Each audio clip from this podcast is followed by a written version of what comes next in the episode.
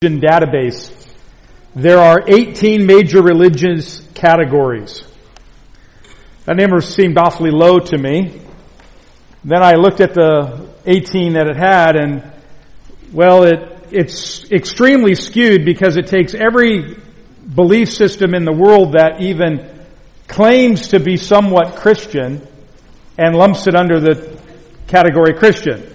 So for instance, it would include Catholics and Protestants and Seventh-day Adventists and Mormons and Jehovah's Witnesses and everything else that even mentions Christ to any certain degree. Now when you separate the groups out that have fundamental theological differences, primarily in the area of salvation, you arrive at a figure over 4,000. 4,000 belief systems each with their own theology, each with their own means of salvation.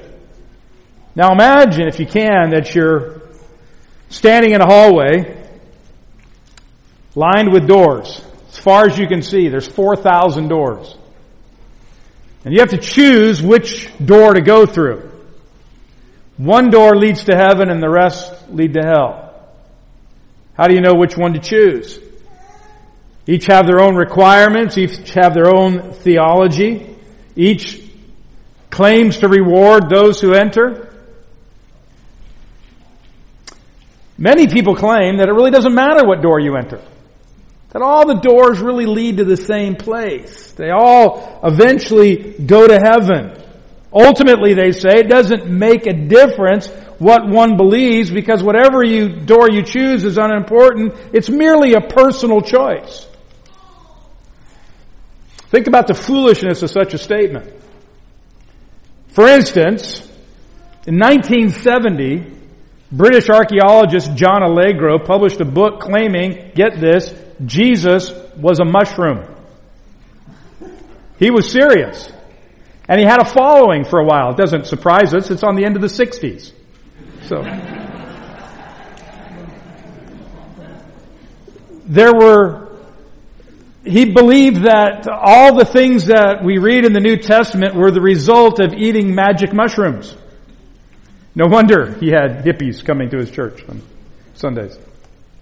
But people believe that and all other kinds of bizarre things. So it's impossible to say, well, well, all beliefs are basically the same. It really doesn't matter what you believe. It seems that people have adopted this philosophy, though, that it doesn't really matter, and they're betting their eternity on it.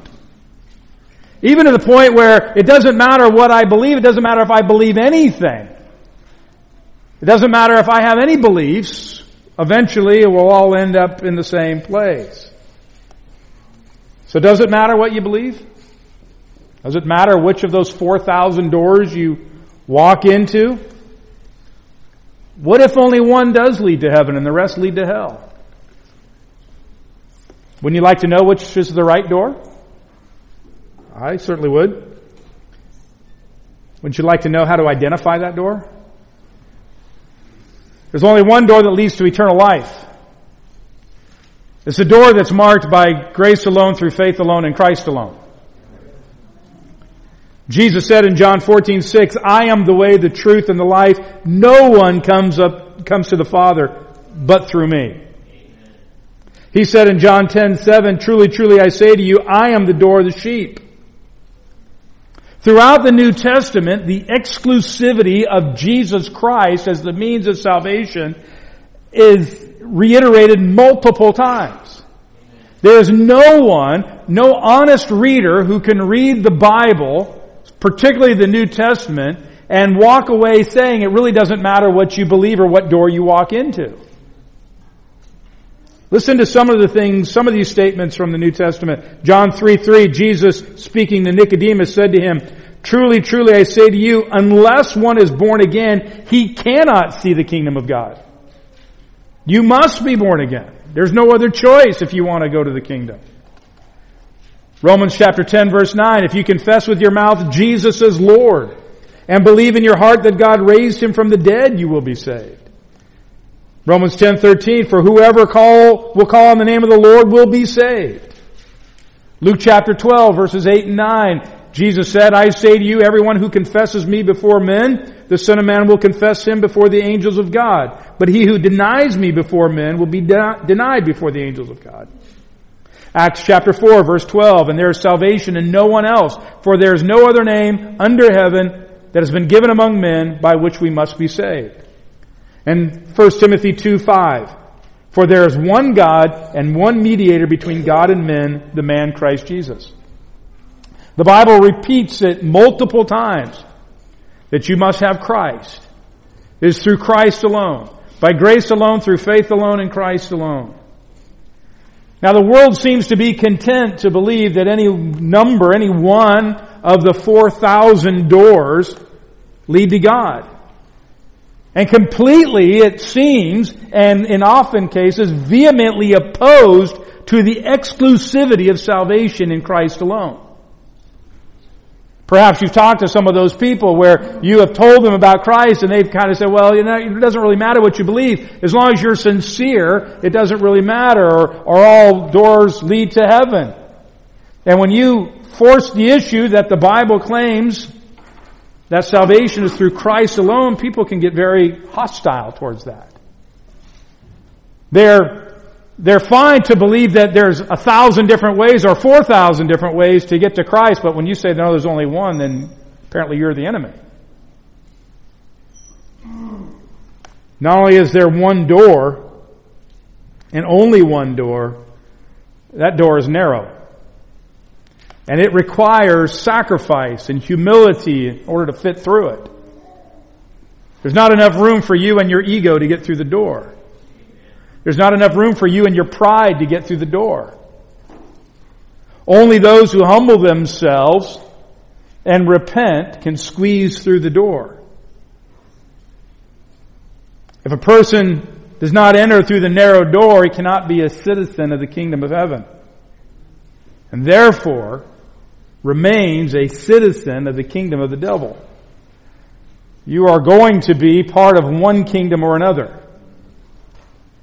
And everybody is born as into the kingdom of the devil. That's the point that Jesus is making when someone asks him on the road to Jerusalem, are there only a few people being saved? In Luke chapter 13 and verse 22, it says, And as he was passing through from one city and village to another, teaching and proceeding on his way to Jerusalem, Back in chapter 9 of Luke, verse 51 tells us that Jesus had set his mind to go to Jerusalem. He's determined to go to Jerusalem. And over the next 10 chapters through, all the way through chapter 19 verse 28, Jesus is leaving the north, leaving the Galilee area, and, and it's this, this travel log all the way down to Jerusalem. It's approaching the time of Passover when he's going to be crucified and he's on a relentless pursuit to get down to Jerusalem in that time frame. But before he it's there, before he gets there, he's stopping in towns and villages all the way down and proclaiming the truth and proclaiming judgment in many cases. The time is quickly approaching for him to die as a substitutionary sacrifice. Plan that he and his father made before the creation of the world. Before there was anybody here, before there was anything existed, before there was any sin, it was already determined that the Son would give His life as a sacrifice for those who would believe. The religious and political leaders of Israel have rejected Jesus. They claim that He was in league with Satan. They rejected the things that He said. They rejected the things that He did. They blasphemed Him. They plotted against Him. And all along the journey, Jesus warns of the difficulty of being a follower of Christ. Oh, you've heard the, the, you know, people giving the plan of salvation, you know, just add Jesus to your life. It'll make your life better. Jesus says it's hard. Jesus said being a believer is hard. It's not your best life now, regardless of how many copies a book like that sells. It's tough. Listen to some of the things. Just in the book of Luke, in chapter 14, verses 7 through 14, he warns against pride. In the next, in the next section, verses 15 through 24, he speaks about the fact that those who reject his invitation will never come into his kingdom. In verses 25 through 30, he warns that would-be followers should count the cost before they choose to follow him. In chapter 15, he tells the Pharisees and the, and the Sadducees and the scribes that the prostitutes and the sinners will get to heaven before they will. In chapter 16, he gives a parable of the rich man and Lazarus to show the Pharisees and his disciples that it's not money that proves that you're right with God. The Pharisees laugh at this because that's what they believe. They're wealthy, therefore they're right with God. He then goes on to say in chapter 18 that it's easier for a camel to go through the eye of a needle than for a rich man to enter the kingdom of heaven, to which his disciples then ask the question, then who can be saved? If the wealthy in this world, the ones who seem to have it all in this world can't be saved, then who in the world can be?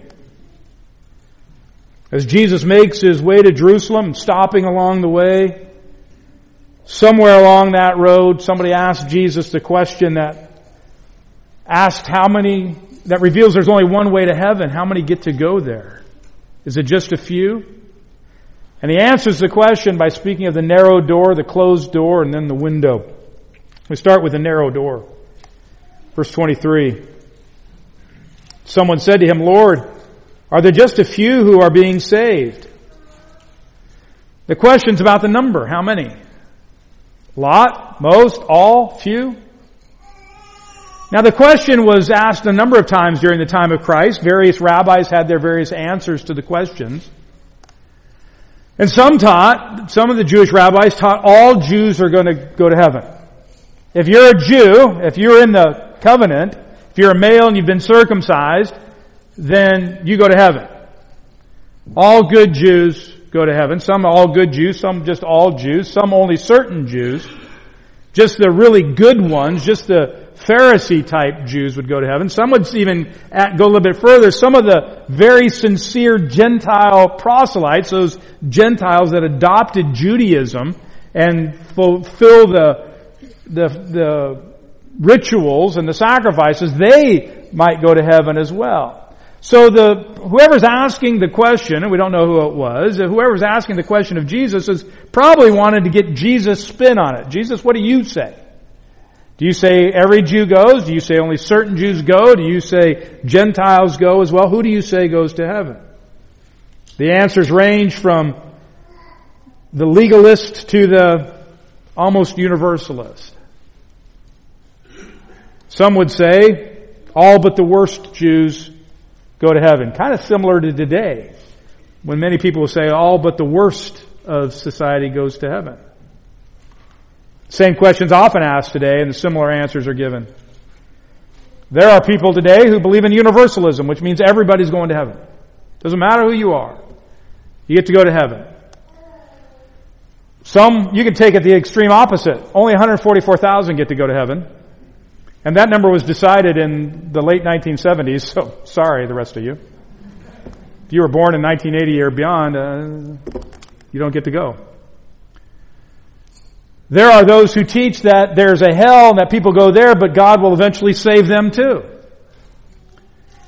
If you grew up in a Catholic church, you probably were taught that you just go to purgatory for a time and then eventually you can get paroled out of there and go to heaven. Or if you have some rich relatives, they can buy you out sooner. The person asking Jesus wants to know. He doesn't get the answer he expects, I'm sure. And Jesus doesn't quite answer the question directly. He doesn't say, yeah, there's only a handful of people. Or he doesn't say, no, it's a whole lot of people.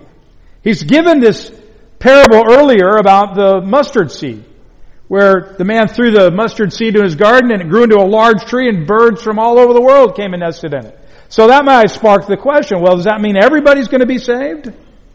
Or just a few? What does it mean? So Jesus uses the question as an opportunity to speak of, of the offer of salvation that's given and the opportunity that's missed by many. So in verse 24, he begins to answer the question. The end of verse 23, and he said to them, verse 24, strive to enter through the narrow door. For many, I tell you, will seek to enter and will not be able. How many Jews has Jesus spoken to over the last three years that squandered the opportunity to enter the door? They heard the gospel message. They heard it repeatedly. They, he, they heard him say the kingdom of heaven is at hand. They heard him proclaim himself as the door, yet they rejected it.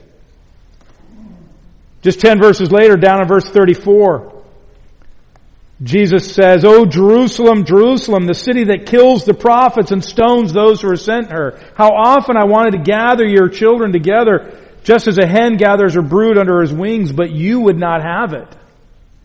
Jesus weeps over the city of Jerusalem later. He said, I wanted to save you. I wanted to draw you to myself, but you wouldn't have any of it. It's not, there were not Jews there saying, hey, we want to follow you, but oh, sorry, we're not elect, we can't do it. He said, I wanted to draw you, but you wouldn't come.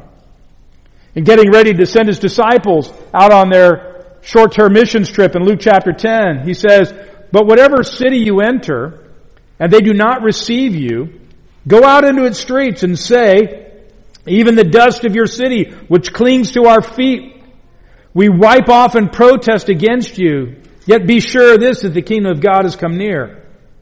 Jesus went on to say, I say to you that it's more tolerable for the day of Sodom than that city. Woe to you, Chorazin! Woe to you, Bethsaida! For if the miracles had been performed in Tyre and Sidon which occurred in you, they would have repented long ago, sitting in sackcloth and ashes. But it will be more tolerable for Tyre and Sidon in judgment than for you. And you, Capernaum, will not be exalted to heaven, will you? You'll be brought down to Hades. Jesus has made it clear. I offered the kingdom to these cities up in the north. I did many miracles there and they rejected it. If the same work had been done in Gentile pagan cities, they would have repented, much like Nineveh did. So it'll be worse for those cities that had all the light that Christ proclaimed than it will be for cities like Sodom and Gomorrah. So Jesus says, strive to enter into the narrow door. The word strive there is agonizomai. It's where we get our word agonize. It means to contend or to fight or to struggle. That it takes effort. Now this is important. Jesus is not saying salvation is a result of works. That we earn our way into heaven. That's not what he's saying. But he is saying it, it takes work to get there. It's not our effort that, that opens the door for us, but it does require something of us. It's a battle of self. It's a battle of pride. It's a battle of self-will. It's a battle of self-reliance. And when we are prideful and self-willed and self-reliant, that we will never seek the door that leads to salvation because we won't think we need it. It's the reason why Jesus said you need to humble yourself. Take up your cross and follow me. It's why he said it's hard for a rich man to enter the kingdom of heaven. Because a rich man is self-reliant. He looks at everything he has and he says, I can meet all my own needs. He fails to see his greatest need, which is salvation, the forgiveness of sin. The reason why so many people think that all doors lead to God is because everyone wants to think that they're right. They want to think whatever they believe is the correct belief. Whatever they feel is right is right. They think they got it all figured out. And in their own pride and their own self-reliance, they never seek Christ. Genuine repentance requires humility. To confess that we've sinned against the holiness of God. That we are incapable of saving ourselves. That we are totally dependent upon divine righteousness. We strive against sin, or, or against self, against pride, in order to enter the narrow day, the, the narrow door. Jesus says there in verse 24, enter through the narrow door. When he says the narrow door, he's not comparing a a six foot wide door to a two foot wide door. And the two foot wide being the narrow door. This is more like a six foot wide door compared to an eight inch wide door. This is the entrance to Costco versus a doggy door. You enter through the narrow door. The one that's going to be difficult. You gotta leave all your baggage outside. Your pride. You gotta leave your self-reliance out there because you can't fit with the rest of it. Jesus has spoken of the difficulty of getting through that door in other places, particularly in the Gospel of Matthew. Matthew chapter 5 verse 20 said, Jesus said, For I say to you, unless your righteousness surpasses that of the scribes and the Pharisees, you will not enter the kingdom of heaven. Now when Jesus said that, it would have been shocking to everybody who heard him. Because in their minds, the Pharisees were the most righteous people in the land. So for Jesus to say to the average person, your righteousness must exceed theirs or you can't get to heaven, they to have been going, oh, I guess I'll never make it. Now what they were missing was it's not their righteousness that would make them more righteous than the Pharisees. It's Christ's righteousness. It's imputed righteousness that would make them more righteous. In Matthew chapter 5 verses 29 through 30, Jesus said this, If your right eye makes you stumble, tear it out and throw it from you, for it is better for you to lose one of your body parts than for your whole body to be thrown into hell. If your right hand makes you stumble, cut it off and throw it from you, for it is better for you to lose one of the parts of your body than for your whole body to go into hell. Jesus says this is how extreme it is. If a part of your body is keeping you out of the kingdom, then get rid of that part of the body. It's better to walk through this world blind and lame than, and go to heaven than to miss heaven and be perfectly healthy. In Matthew chapter 7 verse 21, Jesus said, Not everyone who says to me, Lord, Lord, will enter the kingdom of heaven, but he who does the will of my Father who is in heaven will enter. In Matthew chapter 18 verse 3, he said, Truly I say to you, unless you are converted and become like children, you will not enter the kingdom of heaven. In Matthew 19 verses 23 and 24, he said, Truly I say to you, it's hard for a rich man to enter the kingdom of heaven. Again I say to you, it's easier for a camel to go through the eye of a needle than for a rich man to enter the kingdom of heaven. Jesus never made it easy for people to decide to follow him. Jesus repeatedly said, you want to follow me, it's going to cost you everything. Sell everything you have and then come and follow me. Take up your cross daily and follow me. Jesus never said, hey, you don't have to change at all. Just come. Just come. Don't worry about it.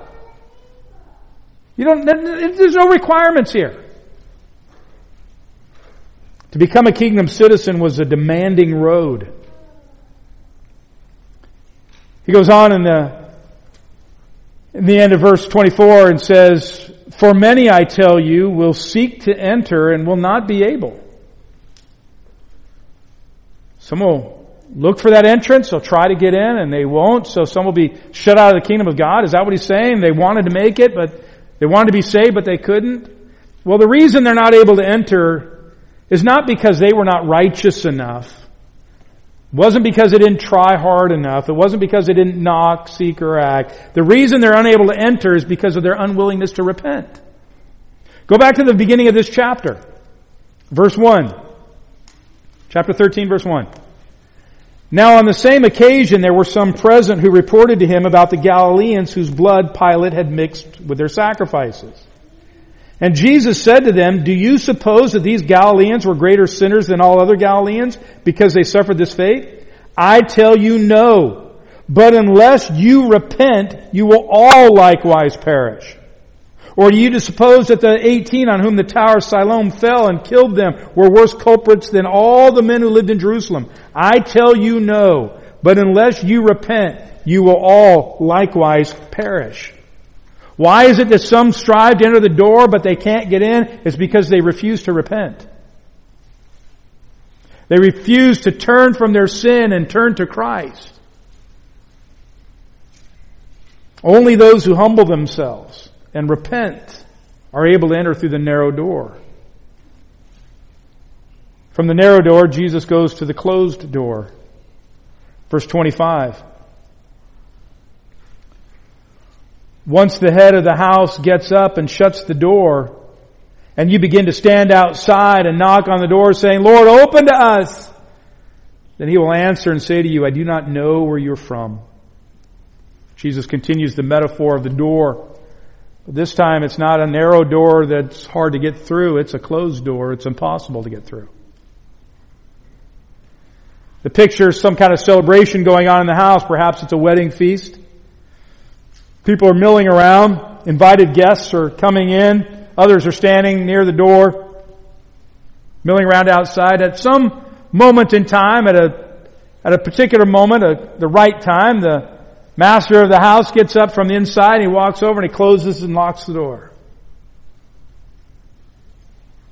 So at that moment, some realize, oh, oh wait a minute, we're, we're, we meant to go inside. And they begin to knock on the door. They say, Lord, open up. They knock, call out. But it's too late. They squandered their opportunity. They hear from inside the house the master of the house saying, I don't know where you're from. And this isn't a problem of geography. He's not saying, I don't know what hometown you're from. I can't place your accent. That's not what he's saying. It's not a problem of geography. It's a problem of spiritual, spiritual heritage. I don't know where you're from. I don't know you. I don't know who you belong to.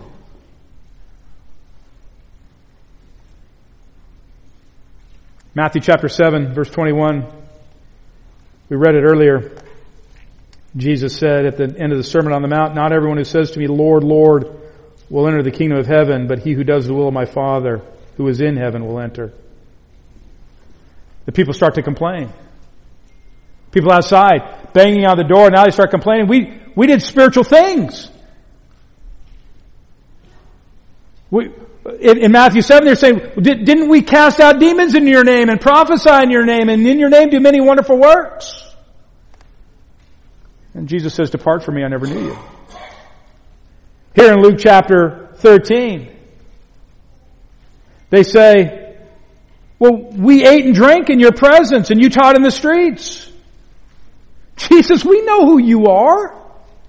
We, we ate that bread. Remember when you made bread out of nothing and fish out of nothing? We ate that. Remember when we, we heard you teaching? You were in our town and we heard you. Jesus, we saw you cause that blind man to see. We saw you make that lame man walk. We know who you are. They get more and more desperate. They're pleading with the Lord to open the door. Kind of like on Noah's day. As Noah had been preaching for dozens of years for people to repent and they wouldn't repent as he builds the ark. And then all the animals go in and Noah and his family go in and God closes the door and then it starts raining for the first time ever. And then the water gets up to people's ankles. And it keeps going up. And it gets to their knees and they wade as fast as they can over to where the ark is. And you can almost hear them by now the water's up to their waist and they're pounding on the side of the ark saying, let us in.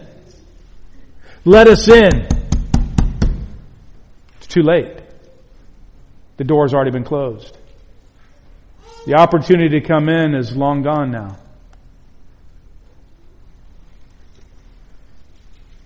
It's too late for those people once God closes the door. As the people become more desperate, then the refusal to open the door becomes even stronger. Look at verse 27, and he will say to them, I do not know where you are from. Depart from me, all you evildoers. Your Bible may say workers of evil or workers of iniquity. This is a quote from Psalm 6 verse 8. The master of the house says, depart from me. Go away. You're a sinner. An unrepentant sinner.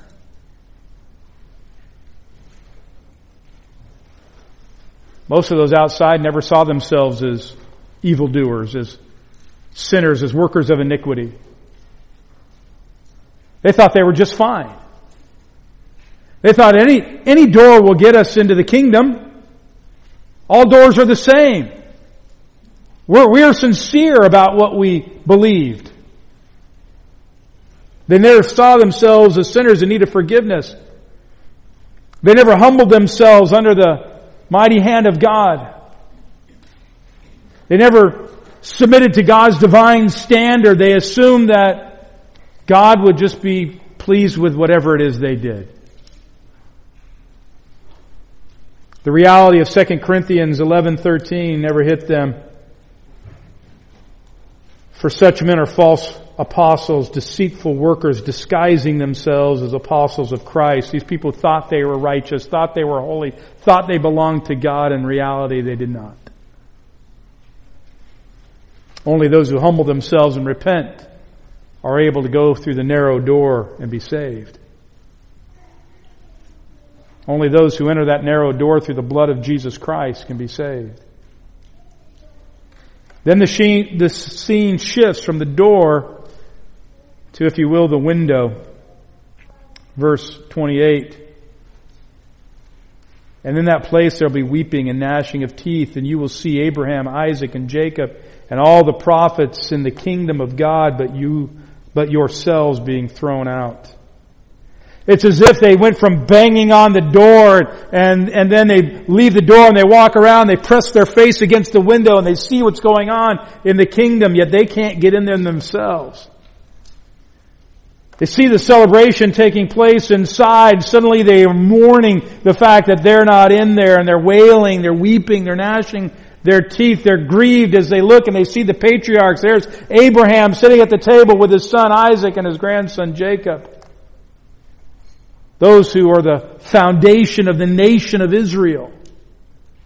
These heroes of their faith and the ones that they were counting on to get them into the kingdom just because they were related.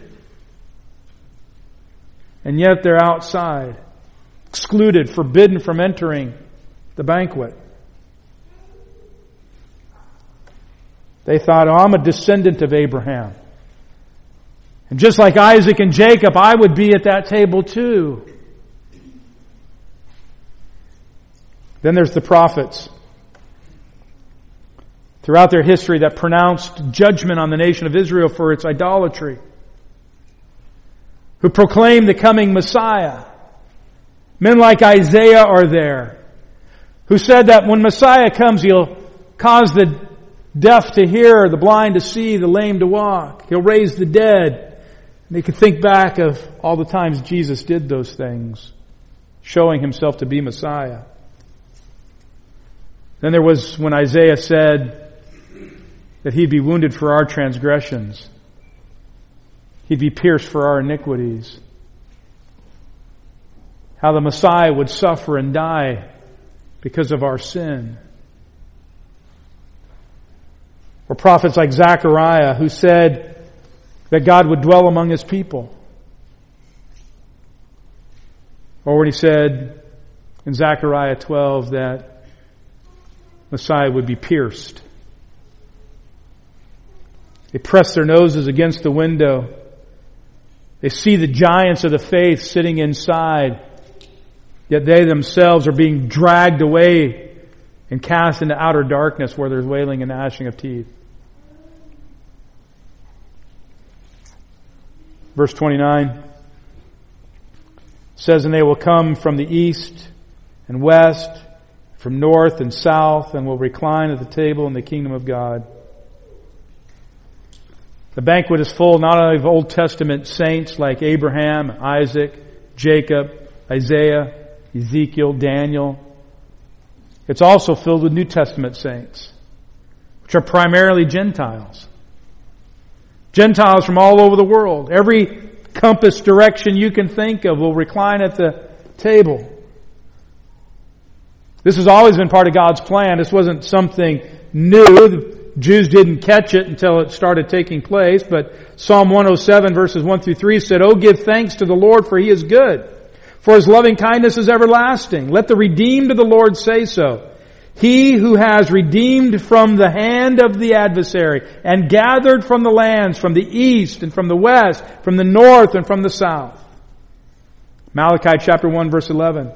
For from the rising of the sun even to its setting, The name, my name will be great among the nations, and in every place incense is going to be offered to my name, and a grain offering that is pure for my name will be great among the nations, says the Lord of hosts. Gentiles have come into the kingdom from all over, from every nationality, every tongue, every ethnicity. They've been welcomed at the table of the Lord as full-fledged members of the kingdom. Yet those who rejected him are excluded. Even though they were raised in Israel, even though they were circumcised, even though they were fulfilling the, what they thought was the requirements of the law, they're excluded. Gentiles being part of the kingdom didn't fit with the theology of the average Jew. They certainly didn't believe that they would get in and they would be, that the Gentiles would get into the kingdom and the Jews would be excluded. They were God's chosen people. And they believed as long as they were part of the Abrahamic covenant, they were, they were golden. The problem is they lacked the faith of Abraham, which was always the requirement. Salvation has always been by grace alone, through faith alone, in Christ alone. They were shocked when they saw the door was closed and they were outside, not allowed in. They're dismayed when the Lord said to them, I don't know you. And they're devastated when the command is given to depart. And the Lord calls them evildoers, workers of iniquity, and sends them away. They were the beneficiaries to be the first to be given the good news. They saw Christ.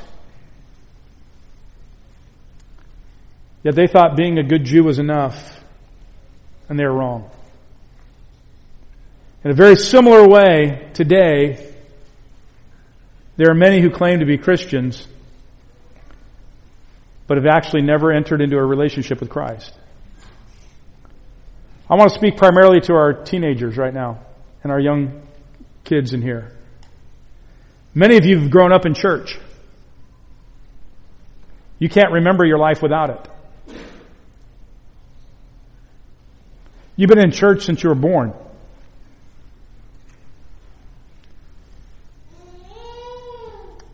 You have Christian parents, raised you, taught you about Christ, prayed for you, prayed with you, taught you to pray. Most of or all of your friends go to church. You speak fluent Christianese. You know all the Christian lingo. You can quote the books of the Bible in order. You know many of the songs by heart. You've memorized dozens, maybe even hundreds of verses. You can recite facts about the death, burial, and resurrection of Jesus Christ. And this is important. None of that makes you a Christian. None of those things make you a Christian. No one is a Christian because they have Christian parents. No one is a Christian because they're raised in a Christian home. No one is a Christian because their grandpa's a pastor. No one's a Christian because they go to church. No one's a Christian because they go to a Christian school or a Christian co-op. No one is a Christian because they go to youth group every week. And no one is a Christian because their parents tell them they are or their parents want them to be. If you have not confessed Jesus Christ as your Lord and your Savior, and confess your sin to Him, then you're not a Christian. It is an individual, one-on-one relationship that you must have. And no one can make you have it. I can't give it to you. Your mom and dad can't give it to you. Your youth pastor, your Sunday school teacher can't give it to you. You must receive Christ on your own. And in my life, I've seen far too many teenagers who were raised in church all their lives and memorized all the verses and knew all the lingo grow up to walk away from Christ because they never knew Him. And they think they're Christians. Just like those Jews who were banging on the door saying, let me in, Lord. They thought because they grew up Jews, they get to go to heaven. They were God's chosen people. Of course we get to go.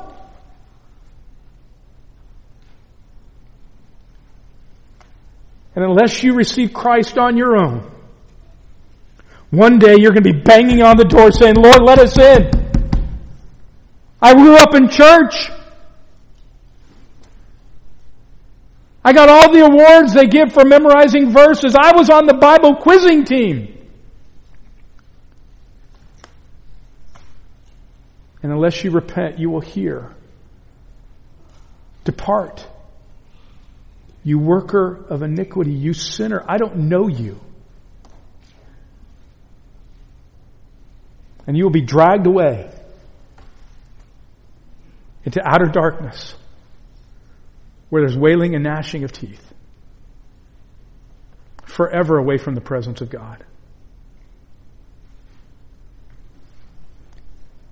Unless you repent, you will likewise perish.